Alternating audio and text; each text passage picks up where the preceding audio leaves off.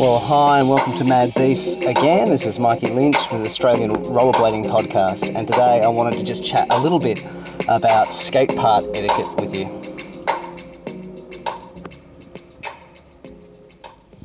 Um, I reckon there are probably a lot of listeners out there who know everything about the ins and outs of skate parks and skate park etiquette and exactly what you're meant to do and how you're meant to do it. And so my, my experience is pretty small.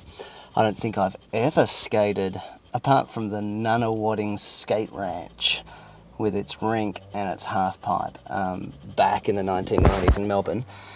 I don't think I've ever skated a, um, uh, you know, like a big kind of thing like the shed in Victoria or anything like that.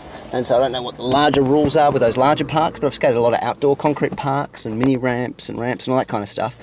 And so even just thinking on that sort of point of view, um, it's part of our lifestyle is sharing with other people a public space where pe- multiple people with multiple approaches, skill levels, uh, implements, you know, skating, rolling implements, um, and social needs and expectations. We're all using the one space.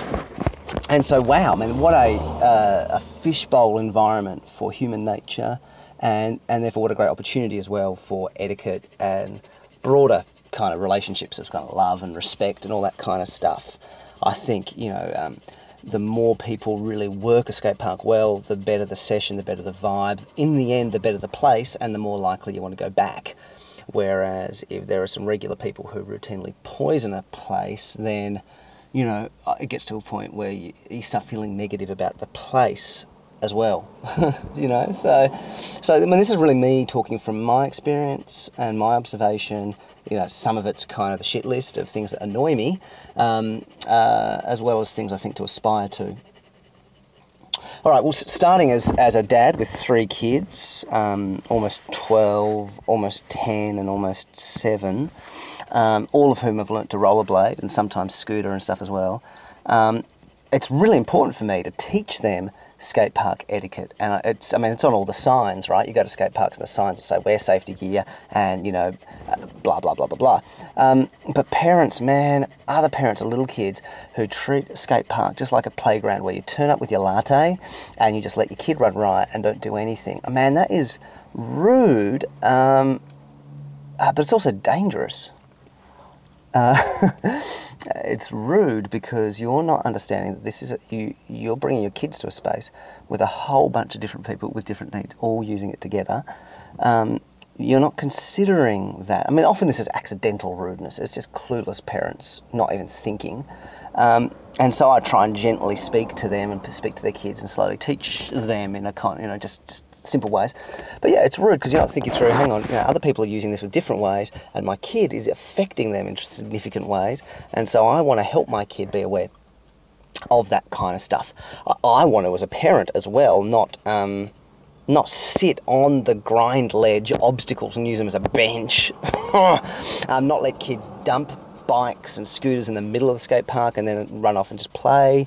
Um, uh, not let kids stop in the middle of the park um, and you know scratch their bums or whatever.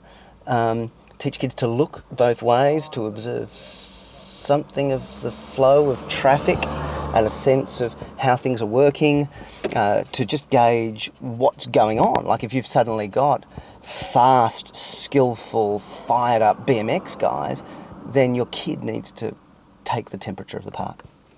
Eh, so, you know, it's, it's rude. But then that leads into also it's dangerous because um, uh, in the event of an accident, who is going to do what? Like, it's going to be the more skilled person and the older person who will put themselves in harm's way to avoid hurting a kid.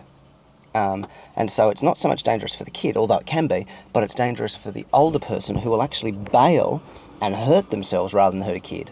And so by a parent getting their kids at a skate park and then not teaching their kid skate park etiquette, they're putting the more experienced riders in harm's way. You know? So anyway, that's that's a parenting thing there. Um, but but skate park etiquette. What are some of the things?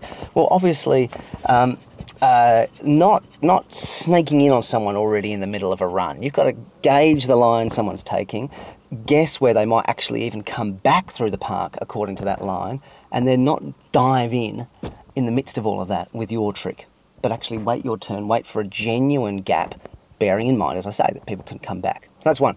I mean, another variation of that kind of snaking thing, which is particularly the case, I reckon, with BMX kids, is um, is going against the flow across the whole park, um, so that you're actually using up the park in some kind of di- diagonal motion. Especially on a busy day, you just can't do that because you're suddenly you're unpredictable, and you've choked up the whole park. I mean, it gets worse then when you have kids playing skate or the equivalent of skate. You know, that kind of we each go after each other. Um, uh, when they do that, and especially when they do it on bikes, because bikes are so long, so big, and so fast that if there's three or four kids are doing some game of, you know, follow the leader skate, whatever they call it, basically they've choked up the entire park. Oh, I hate that. Um, uh, similarly, be conscious of turn taking. You know, so um, if you've had a go in a half pipe, in a bowl, in a skate run, um, then you psychologically step to the back of the line. Uh, and if your group of mates have had a go, and so you've gone across the skate park one direction, there's a skate park in Hobart, this great skate park, Rosny, that's just been built recently by Convict Builders or whatever they're called. Um, and it's awesome, it's huge, but it's quite a um, tiered, kind of like a plateau. These steps with, with on each step there's a, a series of quarter pipes and obstacles. But as a result, one whole level can just be taken up with with some bikes and scooters going across and then stopping at one end and then going back. And so they kind of choke it and they're not thinking, hang on, we three have now used the whole park. And even though we're now at the other end, we need to stop and now let others use the park in a different way before we then go back and do our same thing in the other direction. So that, that kind of stuff, turn taking, be conscious of turn taking. Uh, with larger bowls as well, if you're kind of going down the waterfall and up the vert end and then back into the shallow end, be conscious of others who may well be entering at other points. Do you know what I mean? Like like a little kid who wants to just use the shallow end of the bowl as a mini ramp, or someone who wants to use the deep end of the bowl as a vert ramp. I, I don't know whether that's good skate etiquette, but it seems to me that at least when things are light, uh, it's wise to be sensitive to people who may be crossing across the bowl in a perpendicular way and do a bit of turn taking alternating those drop in points. Um, of course, when things get super busy, I think it's fair to say you just need to go with the majority. And so, if the majority are going uh, across from vert wall to vert wall, the deep end of a bowl, that's what you do, and just deal with it. And you may not want to do that, but that's what's happening right now, you know, or, or vice versa. People going lengthways down the, the waterfall from the is that what it's called? Uh, whatever it is, from the shallow end to the deep end of a bowl. If everyone's doing that, you just even if you want to do something different, that's what we're doing at the moment. So I think that's a thing. Um, all right, look, swearing. I mean, to be old man, grumpy old man, swearing if they're little kids, uh, it's just stupid. So don't do that.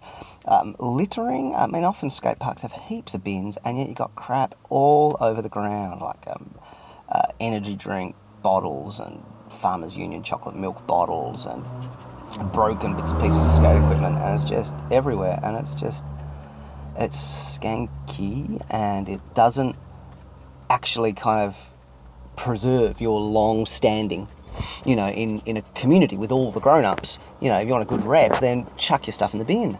Um, spitting or pouring stuff um, onto the park in terms of like bits of chocolate milkshake and stuff. Please don't do that. Um, uh, I've already said the swearing one um, I mean that, that's just a pain I, I love the look of a skate park covered in graffiti but I get the fact that graffiti makes the surfaces slippery and, and, and, and so it's not actually good for the skate park. So I'm in two minds on that. Aesthetically, I love an old, gritty, graffitied to death skate park, uh, but I understand that, that that's not the best for the surfaces. I suppose a middle ground is where the non skatable areas are graffitied. So maybe do that. Uh, uh, what else like that? Um, I mean, I love it when people bring music, so I reckon that's cool. So pumping out your stereo, that's yes, please do that. Um, but then the other thing is encouragement. I reckon skate parks are such a great place to encourage each other, to greet each other, to smile at each other, to support each other, to cheer each other on, to no matter what it is, whether it's skating or scooter or BMX or rollerblading or uh, you know, to cheer people on and celebrate. And, and I think it's a bummer when people don't do that. Um, and I think it's a bummer when um, when you maybe even just try and be friendly and someone's so cool with their earbuds in and they're so no big deal that they can't even chat and stuff. Like they pull a good trick, you cheer them on, and then they go, oh yeah, it's no big deal. yeah, I don't even clap about that. It's no big deal. I think that's just lame. I think let's create an environment where we, we are excited for each other and celebrate each other. Um, be careful with talking too much. I think the skate park can be a little bit like fishing. You know, you don't want to. I don't want to go and sit on a jetty and go fishing and then have to chat with someone the whole time. I don't want to chat. I want to say hi and a bit of exchange, but I want to be able to sit in silence with another human being and catch fish. Yeah. Um, and I think in the same way, I don't want to necessarily have big long conversations and, and I definitely don't, at least personally, I, I really don't want to have lots of conversations uh, I mean, little kids do this, but older teenagers do this too, where it's like, oh, can you do a backflip? Can you grind? What else can you do? Can you do this? Can you jump over that bit? I'm going here for a session to do what I want to do when I want to do it for myself. I, I don't want to entertain you, you know? And, and I don't want to have to constantly have this conversation on that level, you know, or hear about your cousin who has rollerblades or whatever. So, not talking too much and not turning others into performing monkeys giving them space to do their thing.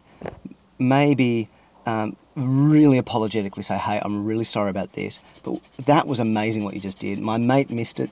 Would you mind doing that again? I know that, uh, you know, you don't have to. That kind of thing. Um, and definitely ask really apologetically too before you borrow someone else's thing. You know, again, I've seen people do this with scooters, with bikes, and with my own blades actually, where they go, oh, can I have a go on them? It's like, well, maybe, and maybe I do want to share and care or encourage you to enjoy, you know, as I've said in another podcast, enjoy the sport. But, but, but maybe I'm here and I've got a narrow bit of time and I want to ride my wheels, do my thing. I don't want to be sitting here in my socks watching you have a go and show off the things that you learned. Do you know what I mean? Um, yeah, so, so I guess there, there are those sorts of things. There's, there's, there's this great interaction that can happen, but there's, there's boundaries to it and, and, and, and recognizing those and respecting those, I think, is really important. Um, yeah, and maybe just a final thing is, especially when you're then sort of filming or doing obstacles or you know dragging out a rubbish bin to, to launch over. I guess again, just be mindful of how that can clog up a park, and and be respectful and conservative about that. You know, don't be trying to nail a kickflip, you know, over some sort of bank um, and have your tripod set up using half the park and, and, perfectionistically work away at that for 15, 20 minutes. You know, I feel like 10 minutes, have a go, pack the thing up, you've had your go, and then you can come back again a bit later. Do you know what I mean? Um, and similarly, like, you know, you, sometimes stuff can be choked up across the park and and there comes a point we've got to go, no, no, no, pull it away for a while, pull up your pile of four skateboards that you're trying to air over um, for a while so other people can have a go. Um, there we go. All right, that's that's the longest one yet. I really am a grumpy old man. Um, but uh, yeah, have a good day. I'm going to go and have a coffee with my dog before I pick up the kids from school. Catch you later.